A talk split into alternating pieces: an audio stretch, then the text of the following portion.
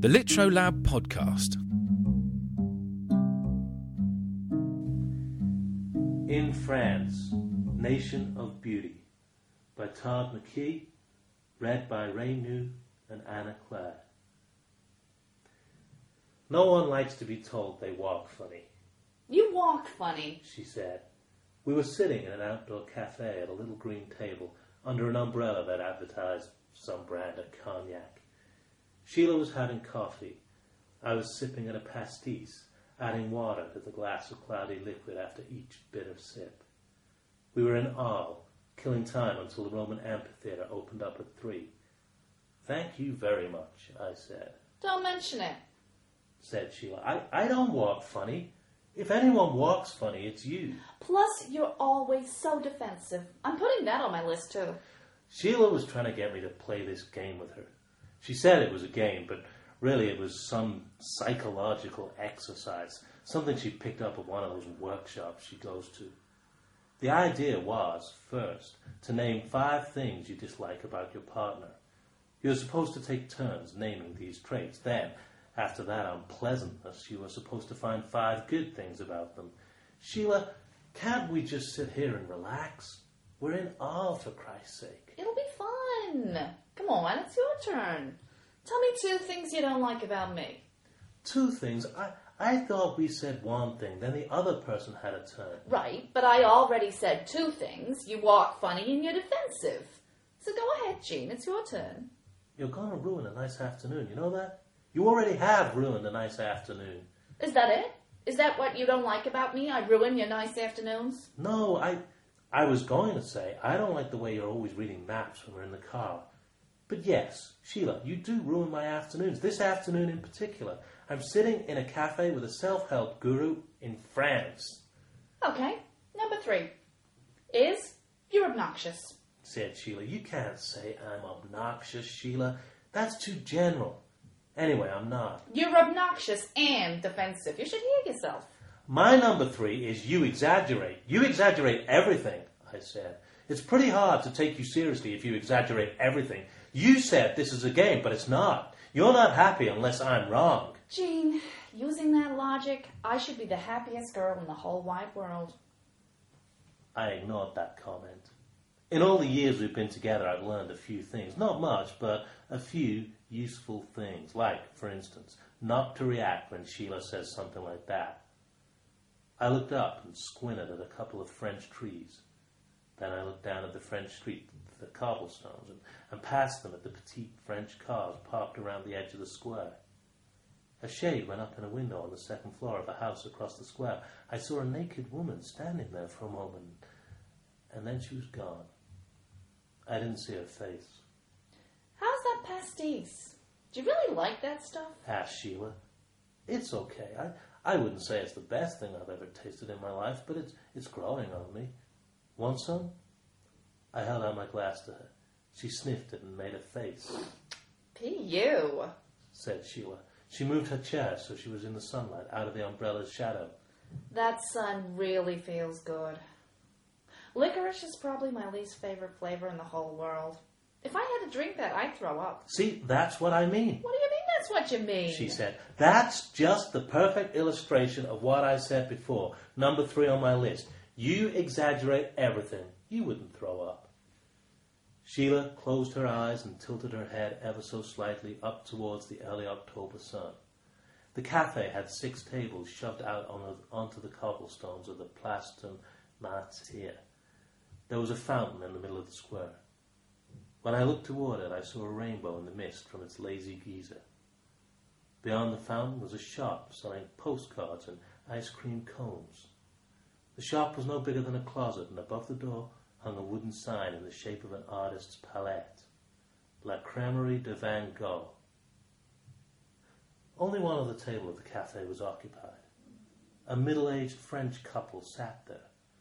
The woman was dressed in a printed silk scarf and blouse, white toreador pants with gold trim, and bright red pumps with large gold buckles.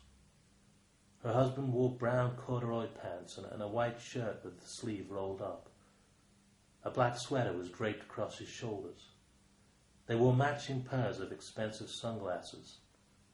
They were drinking glasses of lemonade and speaking intently and very softly to each other. You don't see them playing this game, I wanted to tell Sheila. They don't need to play this stupid game. Jean, will you order me something? Can you get a waiter? I'll try. What, what do you want? I want some water. Some mineral water. said Sheila. I signaled for the waiter, who was inside the cafe, sitting in the shadows and reading a magazine. He didn't see me. What kind do you want? Sparkling? I asked. You don't know? You don't know that by now? said Sheila. But her tone was reasonable, amazed sounding, but reasonable. If I knew, I wouldn't ask, I said. Finally, the waiter saw me waving, put down his magazine, and came out into the sunlight. He stood by the table. I noticed that his white shirt wasn't too clean and that its cuffs were dingy and frayed. Oui, monsieur. Un verre de l'eau minérale pour madame, I said in my fractured French. Très bien, monsieur. Gazeuse? I looked at Sheila. No clues there. She turned her face back to the sun. We, Oui, gazeuse, s'il vous plaît. The waiter ducked back inside the cafe. In a moment he reappeared with a light green bottle and a glass, and he placed them in front of Sheila. Merci. She said. The waiter went back to his magazine.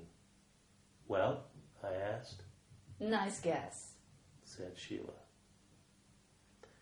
We had spent the morning on the Boulevard des Lices, the long street that winds along the eastern edge of the ancient part of the city, gawking and sniffing at all the food stalls in the Saturday market, bins heaped up with cheeses, green beans, oysters, purple eggplants, rabbits hung by their tails, nougats, roasted chickens, fat peaches and plums, then we visited the catacombs, paying 10 euros apiece to shuffle through an enormous and dimly lit basement.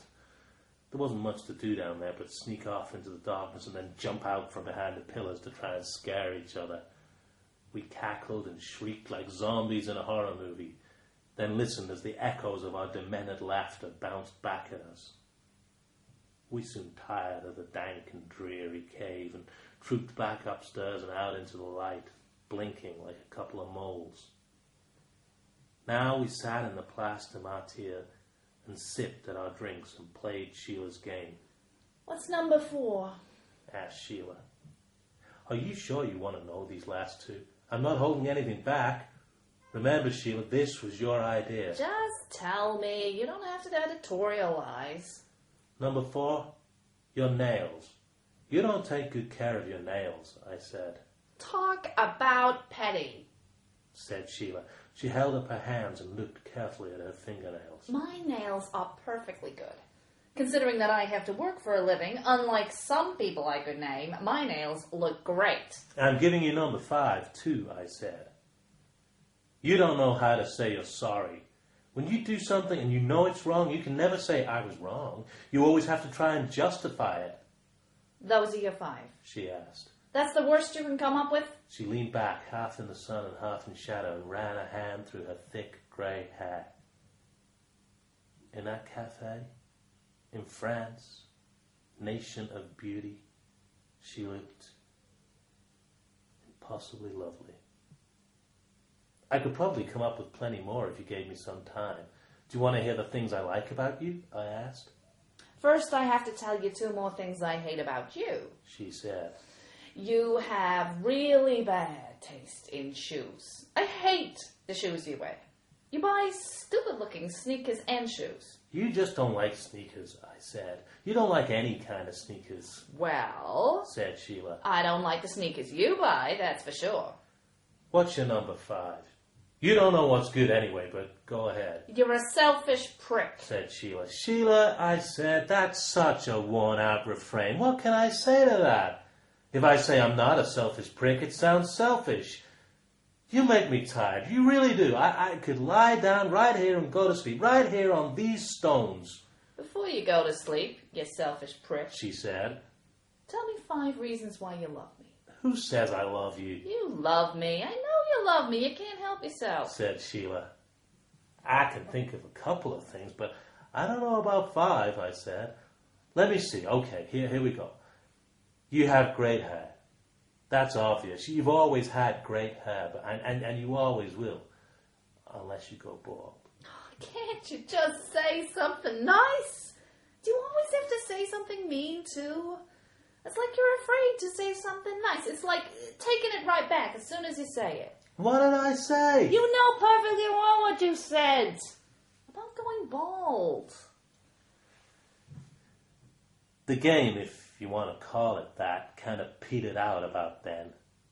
Sheila started flipping through her guidebook. She was reading about Aix-en-Provence, where we were headed next. I, I looked back up at that window once or twice, just so I wouldn't miss anything, but uh, the shade had been pulled down. The other couple finished their drinks, dropped some money on the table, and walked away. The square was quiet. The sun was warm, and a soft breeze flooded the edges of the paper napkins beneath our drinks, Aix sounds great. said Sheila. Listen to this. Then she read to me about the uh, flower market in Aix and, and some of the restaurants and, and some kind of famous bread that the bakeries there made. A bread studded with olives and cloves of garlic. I was listening, but not too closely. I was checking out that window again, just in case, You're not even listening. said Sheila. Oh, yes, I am. The, the place is crawling with loaves of olive bread.